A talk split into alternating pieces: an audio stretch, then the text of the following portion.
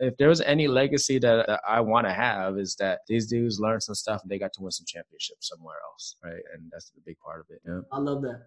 Absolutely, man. And, and you know the reason why you have that because you have the perfect balance of that humility and confidence, right? And I think that's what people start thinking that you can't have both. And I, I always tell people, man, you can you can have the greatest leaders. They have the humility to be willing to do anything, right? Whatever it takes to get, you know, you got to pick up trash, whatever it's got to be. But you got the confidence to know you can do anything, also, right? So I think there's a big difference when people look at like a like we talk about promotions. They look at a promotion percentage, like I don't know, I can't believe it's only six percent. I'm like, well, I think I'm in the top six percent. you know, you know, it's like, I, you know, I mean, like I, I feel like I've been working hard, and maybe I don't get picked or whatever, but I feel like I'm in that. More people deserve to get promoted than do just by the sheer numbers, right? It's just the way it is. So, so I look at it like that. I was like, I think I'm in the top six percent. Why not? like, I think one thing to look at that, and I tell people all the time, you know, promotions. There's a lot with it. You know, we just had the promotion board, and there was masters that didn't make senior this year that didn't know what the gray area was. Yeah, yeah. And having to break that down to them, right? Say, hey, look, like, cool. Hey, what was your score? Okay, right. 0.5. You made it. It's just when it got down to the last couple of packages, right. it's all, only so many stripes. Right. People have to understand that there's always going to be somebody better. Right. Absolutely. That's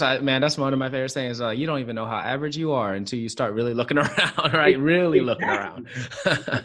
reality is, is that I could. It's like this. I got promoted when I got promoted a while back. They they wrote an article. When I read the article, it was like I I I I, and I was like, man, all I did was talk about my team, but you don't yeah. really realize yeah. what you're saying. So you know, I remember Chief Barnshaw at the time. He was master on Barnshaw, and I came into work and he was like, he plays a song, I, I, I. and I was cracking up. But that was a turning point for me as a leader because I was like, man, I really need to focus on my message. There's so many people doing great things. Mm. And you have to understand that your Air Force story, everything is going to unfold when it's supposed to. Mm. You're going to promote when you're supposed to. You're going to PCS to the base that you're supposed to. It's going to mm. unfold and everything's going to happen for a reason. I think people just have to understand that it, it's a slow grind. Yeah. It, it is not a race. Yep. Yeah, enjoy the run. exactly, man. Llama in the house.